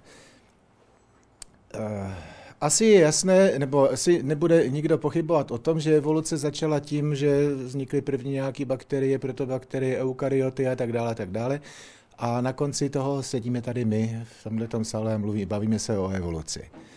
Takže ten směr, ta šipka, mě tam zatím nic neukázalo. Není to ani přírodní výběr, všechno je v podstatě náhodný, je to pat a mat, který to řídí, a přesto to mělo tento směr. Uh, Já se domnívám, že to je jenom takový jako artefakt. Když se, když se nad tím zamyslíte, tak je teda ten jediný směr, co tam je, že jako prostě uh, jakoby z těch před, organismů vzniklo něco složit, složitějšího, ale rozhodně bych to, že nám to přijde jako směr, uh, je jako jenom zdánlivý. Uh, To je jako, uh, to je jako atropický princip. My žijeme ve vesmíru, kde teda z hodou okolností všechny důležité parametry jakoby náhodou jsou ty správný. Ale je to jenom proto, že v jiném bychom žít nemohli. My nevíme o tom, jestli je třeba ještě nekonečný počet jiných vesmírů, kde to tak není, protože tam nežijeme. Náš pohled v tomto případě je takový jako uženej tím naším uh, postavením v tom proudu. Já si myslím, že se, že, že se jenom zdá, že ten směr tam opravdu, opravdu jako není. Jsem přesvědčený o tom, že vznik třeba člověka, vznik bratovců, vznik eukaryot, že to není žádná nutnost, eh, že se to klidně nemuselo stát. Eh, vypadá to, že eh, ty velké zvraty právě ve vývoji života často následují po katastrofách. Třeba po velikém zhlednění zdá se, že eukaryota vznikly v důsledku vlastně velikého zhlednění, kterému se říká planeta sněhová koule asi před 680 až 800 miliony lety. A kdyby k tomu třeba nedošlo, tak tady jsme vůbec my dneska nemuseli být. A ty katastrofy vznikají do značné míry náhodně. To znamená, že já bych tam jako připouštím, že teda my pochopitelně jsme složit, složitější než ty buňky na začátku, to je jasný, ale eh, fakt do značné je to náhoda z mého pohledu. Hmm. Takže s Janem Verchem život je náhoda. Já musím nesouhlasit. Uh, už proto třeba, že my jsme tady měli jednou eh, Science Cafe o mm, mimozenských civilizacích, eventuálně tedy o mm, planetách, na kterých by mohl být život. V podstatě bez jakéhokoliv uzardění všichni předpokládáme o tom, že jestliže jsou někde podmínky pro život, tak tam nutně musel vzniknout život inteligentní, se kterým máme snahu s nějakým způsobem komunikovat nebo nějakým způsobem se To si myslím, že, že rozhodně to není nutnost. S tím bych si dovolil teda nesouhlasit. Já, jestli můžu, co můžu jako říct, eh, jestli můžu nějak zareagovat na, na tohle, je to velice zajímavá věc. Eh, já si rozhodně nemyslím, že to je nutnost. Ovšem, je podstatná záležitost v tom, když eh, si porovnáte stáří nejstarších stop života, které jsou takové trošku na vodě, ale většina lidí se na nich zhodne. A když si pak vezmete, kdy nejdřív ten život mohl vzniknout, tak se vám tyto dva časy jako nepříjemně přibližují. Vypadá to, a je to taková docela vtipná záhada, že vlastně život vzniknul velice záhy po tom, co mohl. Když ty podmínky se ustálily tak, eh, to je zase na celou přednášku, ale, ale když, když tak zase někdy příště, ale jakože eh, když končilo to pozdní velké bombardování asi před 3,8 miliardami let, kdy se vyčistila sluneční soustava od eh, planety Zima a takových těch zbytků po protoplanetárním disku, tak vlastně v tu chvíli, bezprostředně potom, velice rychle vznikl život. To je divný. To jako se rozhodně nepředpokládalo dřív. Eh, má to dvě vysvětlení. Eh, to jedno je teda panspermie, že by život přišel z vesmíru, já na ně, já na ně nevěřím a to proto, ne, že bych si myslel, že to jako je principiálně nemožný, proč by nemohl vzniknout třeba jako u jiných výjezdy, proč ne. Problém je v tom, že na to bylo málo času. Pokud by ten život neměl raketový motor, a to relativistický raketový motor, eh, tak by se sem prostě, jde o to, že život vzniknul eh, velice relativně brzo po vzniku vesmíru. Eh, vesmír má 13,8 miliardy let zhruba, podle nejnovějších dat, a život na Zemi Eh, se odhaduje 3,8 eh, nebo 3,7 miliardy let, což zase není takový rozdíl. To je docela podstatná část toho, to je třetina délky, třetina, no, čtvrtina délky doby života vesmíru. Proto si myslím, že toho času na přenos od jiných hvězd, že bylo málo. No a proto bych spíš viděl tu druhou, druhou možnost, a to je ta, že život vzniká relativně snadno. Že to není takový pro, pro, pro, problém. Když máte vhodné, vhodné podmínky, vhodnou planetu, eh, jde o to, že teda ty základní stavební kameny života a i poměrně složité organické látky, což víme díky orbitálnímu infradalekohledu Špicer třeba například, asi tak tři roky, v mezihvězdném prachu jsou třeba polycyklický aromatický uhlovodíky. Prostě ta, takové ty kruhy složité, ty tam jsou v ohromných kvantech. To znamená, že Eh, spíš se mi líbí to, že teda vznik života není takový problém, jak bychom si mysleli třeba. Mhm. Mě teď k tomu napadlo hnedka několik komentářů. E, začnu od toho historického, v tom, že e, jenom teda e, k tomu vzniku života ve stáří vesmíru tam, tam, hraje roli, tam hraje roli vlastně e, prvkový složení vesmíru jako takového, který musel nějakou dobu trvat, než se z nějakého toho vodíku helia a vůbec vytvořili těžší prvky a to, to, to, to, vlastně, věc, to vlastně zabralo většinu, to, většinu toho, té doby Ještě to od těch zhruba 14 mm. miliard let do těch zhruba, do těch zhruba 3-4, mm-hmm. kdy vlastně vznikala sluneční soustava, spíš pěti. A uh, další věc, blbý je, že na, na Eh, život máme vlastně jeden jediný vzorek. Přesně tak. E, ale kdybychom měli nějak jako troufale teda extrapolovat ten zkušenosti z toho jednoho vzorku, tak by to tak vlastně vypadá tak, jako kdyby bylo velmi jednoduché vytvořit primitivní život, ale trvá strašně dlouho, než, než, než z něj vznikne nějaký život složitější. V podstatě a teprve ve chvíli, kdy vlastně vznikly více, více organismy, tak pak teprve ta evoluce začala fungovat nějakou, nějakou rozumnou rychlostí. Uh, že, jestli, jestli první organismy jsou nějaký 3 miliardy let a první vícebuněční jsou, jsou zhruba půl miliardy let, uh-huh. plus minus, tak, tak to, je dost, to je v podstatě poměrně, poměrně dost velký nepoměr. A, a třetí věc, uh, ohledně té náhody. Eh, o tom, že vlastně náhodné procesy můžou vytvořit čím dál složitější mechanismy velmi jednoduchým způsobem. To, jsou, to, se, to se celá běžně používá, vlastně to mnohokrát experimentálně ověřené v podobě, v podobě genetických algoritmů.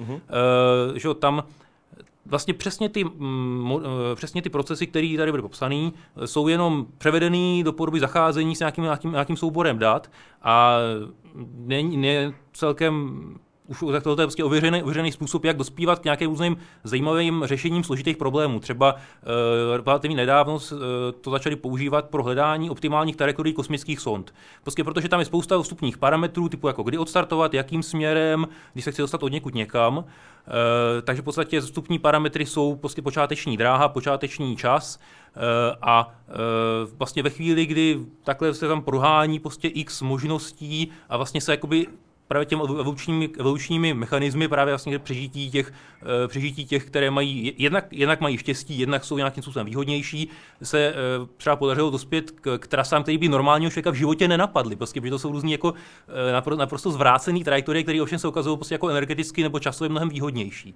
Takže to je takový celkem, je to, je to samozřejmě, jakoby, ne, není, to, není to důkaz, ale je to nepřímá analogie. A na to bych navázal teda otázku, která mě napadla teďka před chvílí. Jest, jo, tohle to se používá. Tohle je vlastně jakoby aplikace myšlenek evoluční biologie v praxi.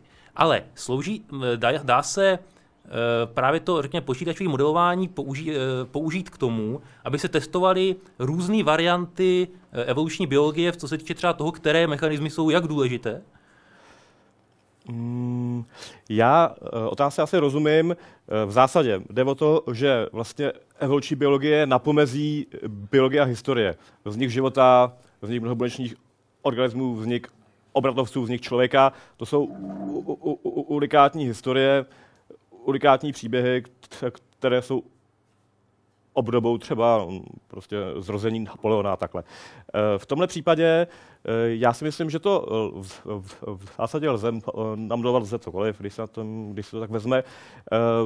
Bohužel modelovat unikátní historické jevy je vždycky problém, protože neznáme vstupní, vstupní parametry, které jsou unikátní z definice, proto je ani znát nemůžeme. To znamená, že co se modeluje, je, jak fungují, jak rychle třeba může fungovat kritický drift, což je naprosto náhodný proces vlastně nezávislý na přírodním výběru, který funguje tak, že z velké populace náhodou vyjmete jenom třeba malou část a to pak dál zase namnožíte, anebo se lze modelovat, jak dlouho musí, musí přírodní výběr na to, aby vznikly složité struktury. Takže to se modeluje.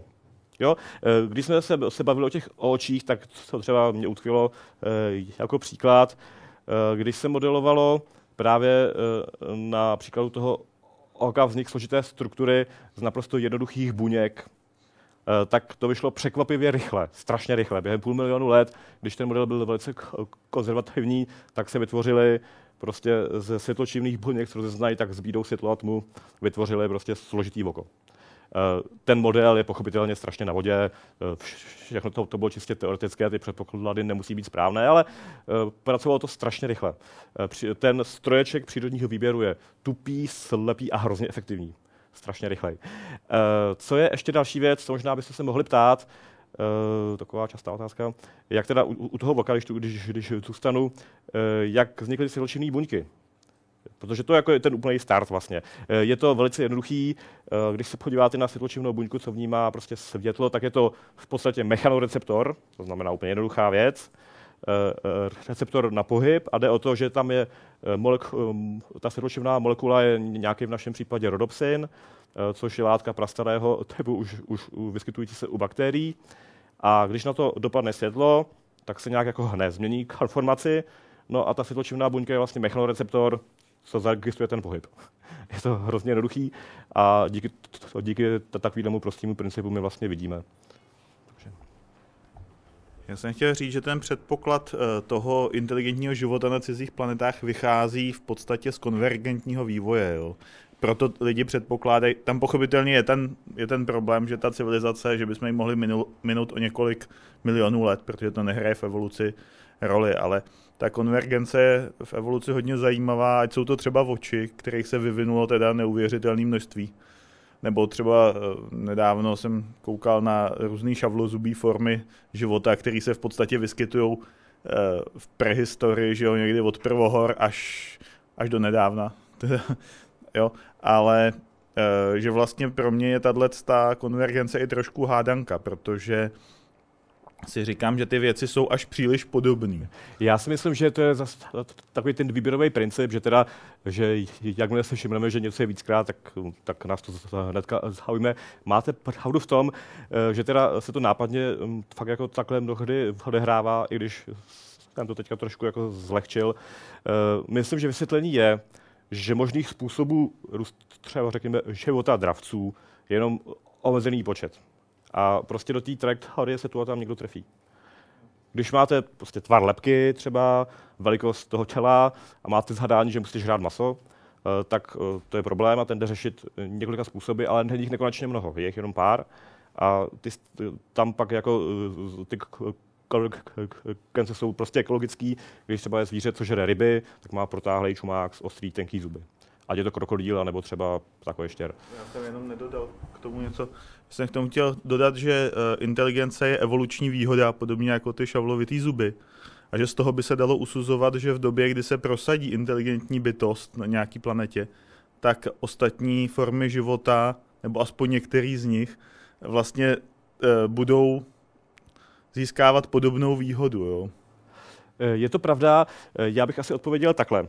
Eh, když bych si měl vzít jako pravděpodobnost toho, že já jako si myslím, že je docela dobře možný, že najdeme nějaký jako cizí životy, proč ne, ale myslím si, že v naprostý většině toto budou nějaký hloupý bakterie, nic víc. Ale zase rozhodně bych nevyloučil možnost, že třeba vzácně, protože my neznáme ty pravděpodobnosti, ty čísla, ale myslím si, že v naprostý většině případů to budou ty hloupí, prostě jako ty buňky, co nic neumějí. A ta inteligence být třeba může, ale vzácně, no. hrozně málo. E, zase na druhou stranu těch planet je fakt hodně.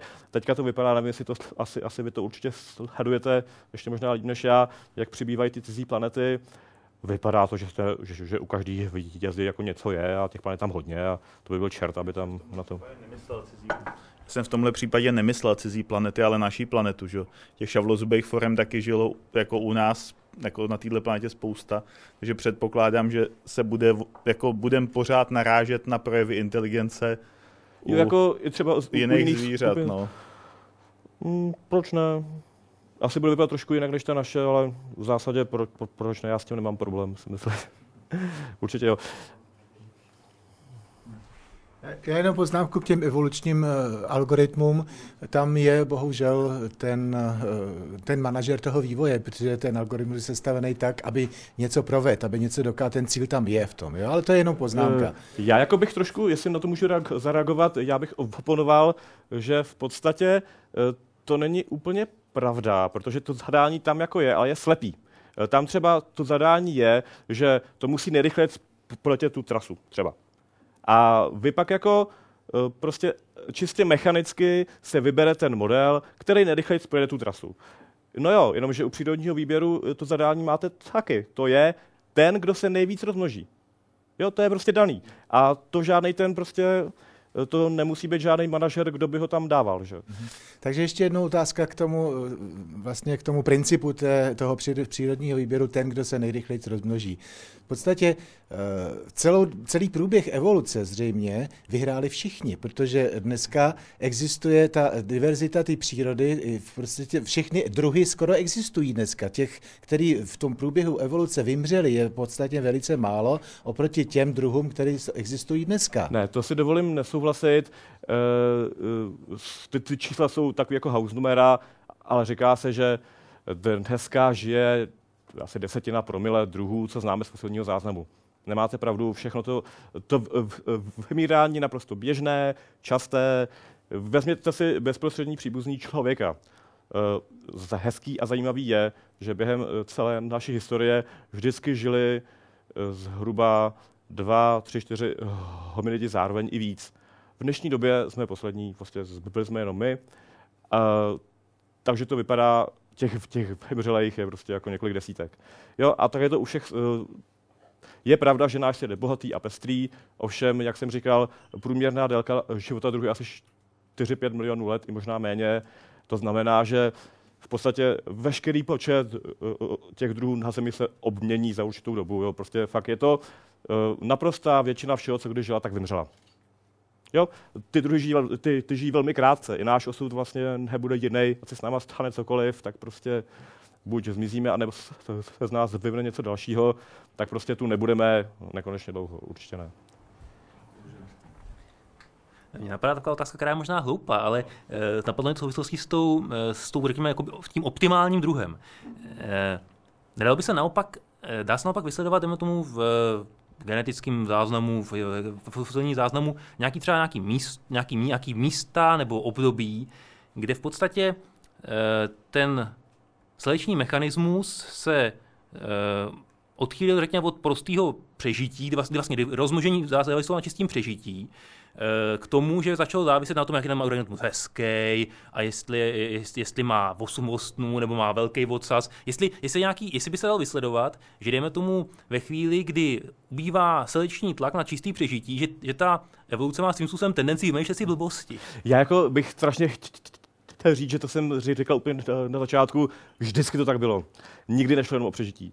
E, to je prostě ten náš jako pohled, že tam je ta krev a to, to, to přežití nejsilnějšího vždycky jde spíš o ty jiné věci. I ty bakterie v podstatě ty jsou nesmrtelné, že? ty přežívají furt a tam jde o jiné věci.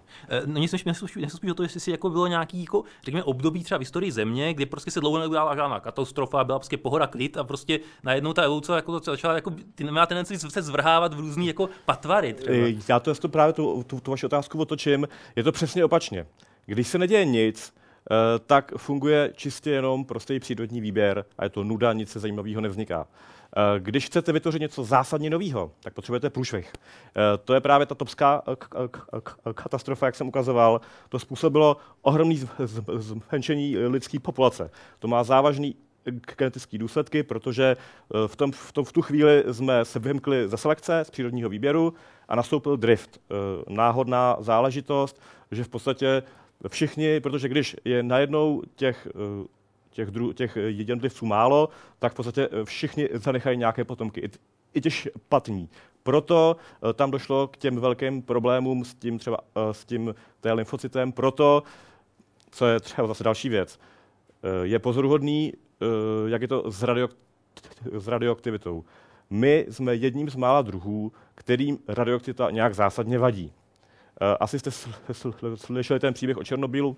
Eh, když teďka přijdete do Černobylu, tak tam je úžasný přírodní park, který kypí životem a odhaduje se, že do 10-20 let to bude nejkrásnější rezervace v celé Evropě.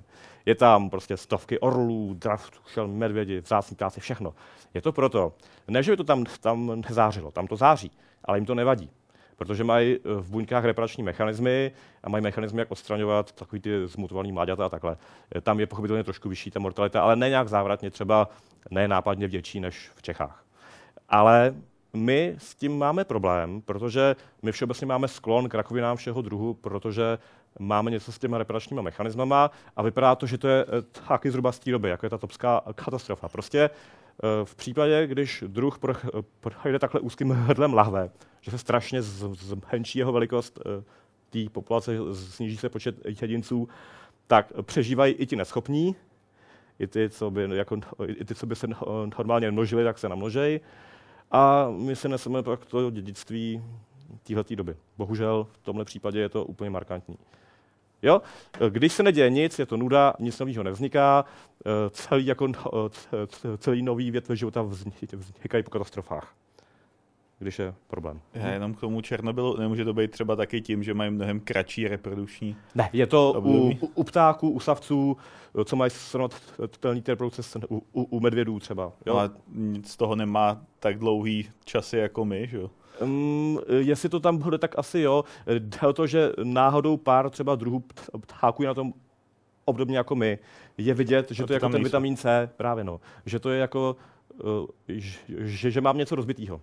Eh, Protože třeba eh, některá dlouhověká zvířata, třeba ryby, eh, žra- žraloci, ty rostou třeba stovky let, ale přesto nemají žádný rakovinný bujení. Jo? Že evidentně to je přece známá věc, že se bádá na látkách, na postupech proti rakovinnému bu- bu- bujení na žralocích, protože nápadně prostě žádný takovýhle nádory nemají. A vůbec se neví proč. Zase, zase některý ryby je mají, takže...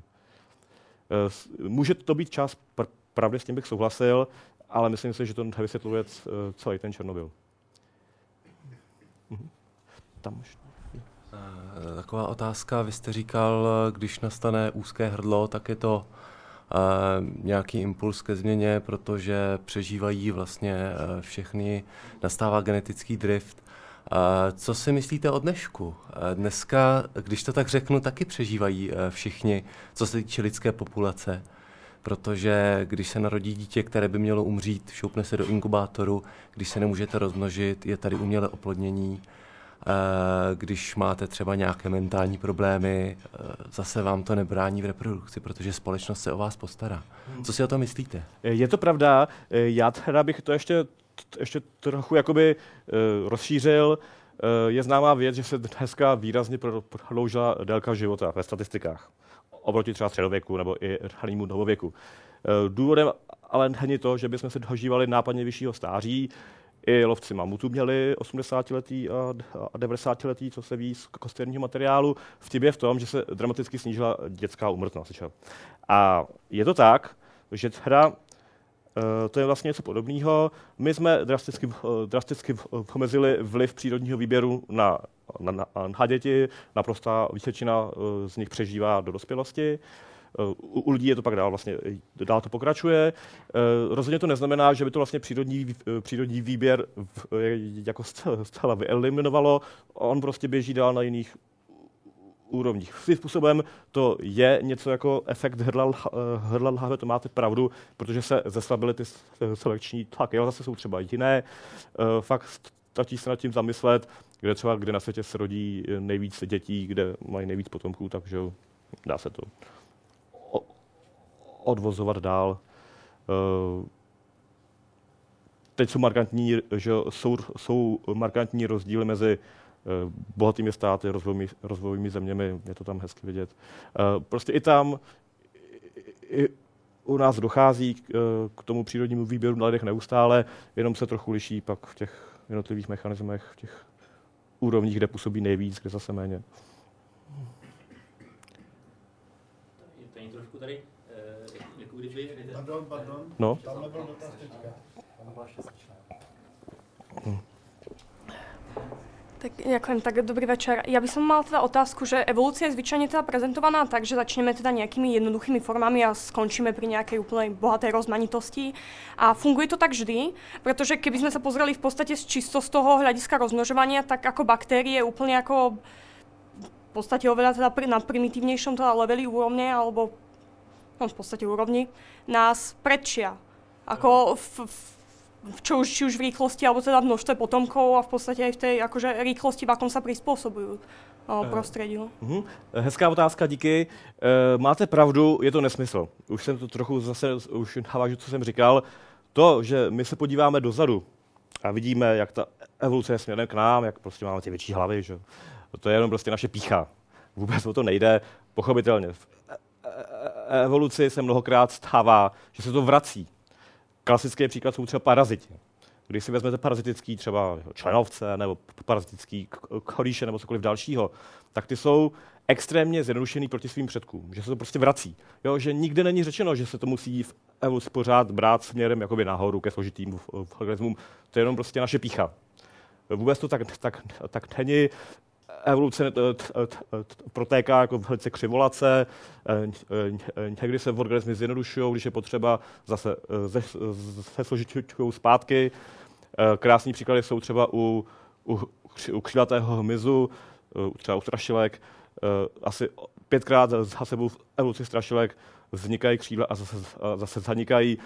To není tak, že by vznikla jeden novo, jde o to, že se vypíná a zapíná gen, co vytváří křídla, ten závěrečný, jako ten top manažer křídel právě. A, a, a, ale právě donedávna si lidi mysleli, že teda se v evoluce nic nemůže vracet, že to jde furt jenom dopředu. A to právě není pravda. Jsou známí četní, četní, četní příklady, že se to věc už vymyšlená se vymýšlí znova, zjednodušují se dříve složité v, v, v organismy. Dokonce v historii života asi znáte ty grafy, jak je vznik života, pak dnešek, jak se zvedá ten počet druhů, že? směrem k dešku. To je strašně matoucí a asi hlavní důvod je v tom, že pochopitelně ty fosílie, co fosilizovaly včera, se zachovají mnohem jednodušeji než ty, co fosilizovaly před 100 miliony lety. Prostě směrem hloubš do minulosti je těch nálezů míň a míň. A tohle je zřejmě tak strašlivě, eh, tak strašlivě zásadní pro, pro, pro paleontologii, že všechny ty naše úvahy o a pak ještě další věc je, že čím jsme hloubši v minulosti, tím méně rozumíme těm organismům a tím méně dobří jsou ty naši systematici, co se s nimi zabývají, pochopitelně, protože ty zvířata nikdy živí neměli v ruce. Eh, v dnešní době se prosazuje ten pohled, což vlastně s tím trošku souvisí, že pochopitelně na začátku, jak nebylo nic, tak, tak se to musel chvilku zvedat, a, a, a, ale v podstatě od Ordoviku, to znamená 450 milionů let až do současnosti, se právě ta biodiverzita života na Zemi už moc nemění. Když se odečtou tyhle různé statistické artefakty způsobené tou paleontologií a fosilizací, tak některý nový práce říkají, že právě tak jako osciluje zhruba okolo stále stejné úrovně. To znamená žádný pokrok, druhů je pořád stejně, zřejmě to má co dělat s velikostí planety, třeba složitostí těch organismů a tak to jde furt dál.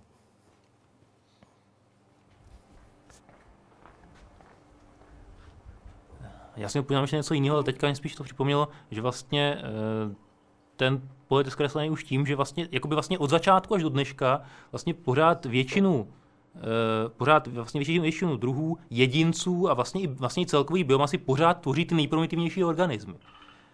Bakterie dokonce. Že, že vlastně, že vlastně jako ten, ten jako všechny, ze říkáme vyšší život, je vlastně taková jako trochu bezvýznamná odchylka na, na, tom, na, na, tom, na tom hlavním pozemském životě, což jsou právě to jsou právě ty bakterie a spol. Eh, přesně tak, dokonce je to ještě horší i třeba v rámci uh, mnohobuněčných živočichů skupiny metazoa, to naše postavení, vy, vy znáte že z učebnic ty žebříčky, jak tam ty lidi jsou nahoře s tím kouříkem, že to je naprosto nesmysl. Ve skutečnosti, kdybyste to přepočítali třeba na počet řekněme, třeba mutací od hypotetického předka, eh, tak mnohem víc eh, štěpení těch linií šlo třeba směrem k dvoukřídlému hmyzu, to znamená k mouchám. Ty jsou mnohem vrozenější než my, několikanásobně. To je velice vtipný, když si molekulární biologové vybírali modelové organismy a neptali se filogenetiků, tak udělali to, že si vybrali drozofilu, že jo, octomilku.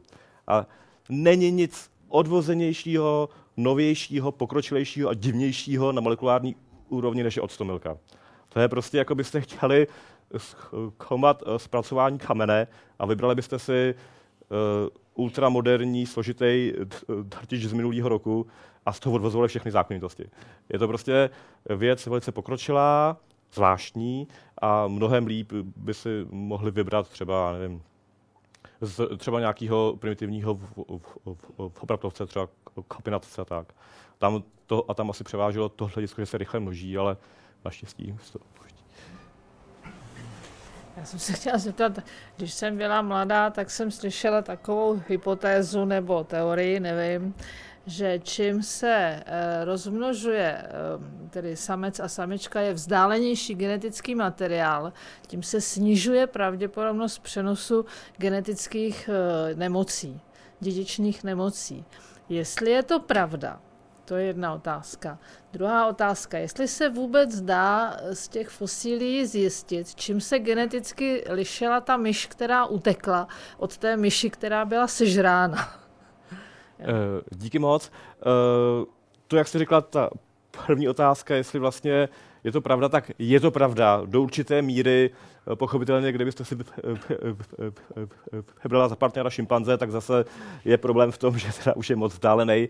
Eh, v zásadě je to pravda a je to způsobené tím, eh, že vlastně ty dědičné nemoci ve velké části jsou takzvaně recesivní alely, jak asi víte, že každý z nás má dvě sádky chromozomů od otce, od matky to znamená, že každému genu eh, máme dvě kopie.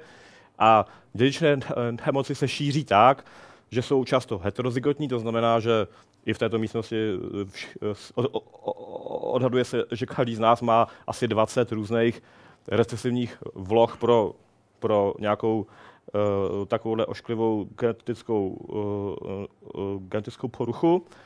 A tím, kdyby se Eh, prostě spojili blízce příbuzní, tak se zvyšuje šance, že mají tu stejnou. Jo, to je ten problém, že vlastně uh, u svého příbuzného máte vysokou šanci, že bude mít od tý stejný, tam ten vtip je v tom, že třeba my máme každý 20, ale vždycky 20 různých. Ale u těch příbuzných se velice zvyšuje ta pravděpodobnost, že, byste, že by měl tu stejnou jako vy. Ve skutečnosti to není tak zlý. Ono se ukazuje, že ty výpočty, že třeba bratranec ze sestřenicí, že má prostě tu pravděpodobnost na nějakou takovou genetickou poruchu o něco vyšší, ale zase ne, ne o moc. Já ještě než odpovím na tu druhou, tak bych se vyjádřil k tomu, eh, kde se to vlastně vzalo. Je to hrozně zajímavý, eh, mnohý, mnohý tyhle ty poruchy, eh, včetně těch jako opravdu jako nejběžnějších, jsou ve skutečnosti ochrana proti něčemu. Často proti něčemu, co už zmizelo. Třeba proti různým patogenům. Třeba proti choleře, nebo pro klasický příklad je třeba srpkovitá anemie. To určitě znáte, eh, že je prostě je mutace, co skroutí, co skroutí hemoglobin a když jste homozygot, to znamená, když máte dvě dominantní ale srpkovitý anemie, tak zemřete v mládí. Když, má, když jste heterozygot, tak se vám hůř dýchá, a ten život je náročnější, ale máte velkou výhodu, že přežijete malárii. A na světě na polovině světa to znamená veliký plus. A ukazuje se, že uh, celá řada našich genetických poruch je vlastně pozůstatek tohohle, že třeba když si budu vymýšlet, že lidi, co mají nějakou genetickou poruchu, právě třeba byli jako heterozygoti odolnější proti choleře a i další věci. Teď se na tom zrovna bádá, ukazuje se, že těch příkladů je celá řada. Že prostě to, že těchhle těch poruch máme nápadně hodně, je vlastně zase naše minulost, kde je to eh, vlastně zbraň proti hrozbám, co už zmizely. To znamená, že postupně se to asi bude ztrácet. A ta druhá otázka, jestli ještě se vůbec dá nějak sledovat, jestli eh, teda z těch fosilí, jestli to vůbec je možný, jako jo, čím se lišila geneticky myš, která byla sežrána od myši, která utekla? Pochopitelně velice špatně. Fosilní materiál většinou zanechává DNA. Jsou výjimky, třeba v, v Hantaru můžete najít DNA, anebo já jsem velký příznivce obživování vyhnulých zvířat, a v některých případech už to vypadá relativně dobře. Musíte mít uh, docela slušnou DNA. Asi víte, že už jsme přečetli úplně celého neandertálce třeba. Uh, a pracuje se na, na dalších, na, na Mamutovi a na, právě na Šalzobym, na Smildonovi, na Šalzobym Tigrovi a dál. Uh, musíte mít tu DNA, uh, ta se nejlíp čte z váčku chlupu ze srsti, co byla v jeskyni, takový prostředí nejlepší na to a právě těch nálezů u některých druhů, druhů jsou, u některých ne. A pak musíte mít blízce příbuzního dárce vajíčka. A to je právě někdy problém. Třeba mně se hrozně líbí ty glyptodonti, ty velký pásovci z Jižní Ameriky, kteří měli třeba 3 metry, ale bohužel tam ta, ta DNA je, ale nejbližší příbuzní jsou takhle velký. Takže ty by asi měli problém s, tou, s tím zárodkem v děloze, myslím. Dobrý den. Na začátku tu padl pojem uh, poziční informace buňky uh, při vývoji embrya. Dá se vysledovat, uh, čím je ovlivňovaná rychlost změny této poziční informace? Tohle je věc, na které se teprve teďka, pokud vím, tak se na ní jako víceméně za, za, začíná a právě je velmi konzervativní. Co já o tom vím, já teda přímo to, je to já, já jako se tím nezabývám a mé informace jsou jenom takové fragmentární, ale je to velice konzervativní a mnohem snáze se třeba změní sekvence toho, toho, toho genu, než ta poziční informace v té buňce. Je to, ta informace prakticky vypadá jako, že to jsou nějaký receptory třeba na těch buňkách a takovéhle věci. A ty se mění právě problematicky, mnohem hůř než DNA třeba.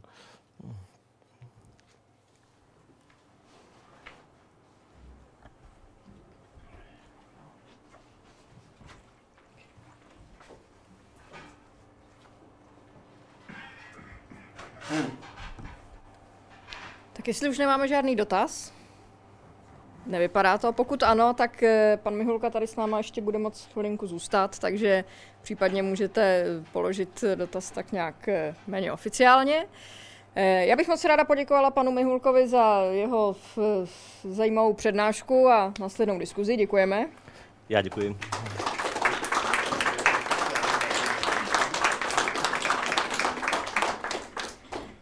A jako obvykle nakonec ještě několik informací. Tu ty klasické už znáte, že eh, vás zase zvu na naše webové stránky sciencecafe.cz, kde najdete odkazy eh, na naše mediální partnery, informace o dalších Science Café, nejen těch, které nás čekají tady v Praze, ale i o těch, eh, které se třeba díky panu Mihulkovi rozjíždějí v Českých Budějovicích. Připravujeme, připravujeme i v některých dalších městech ve spolupráci s našimi partnery.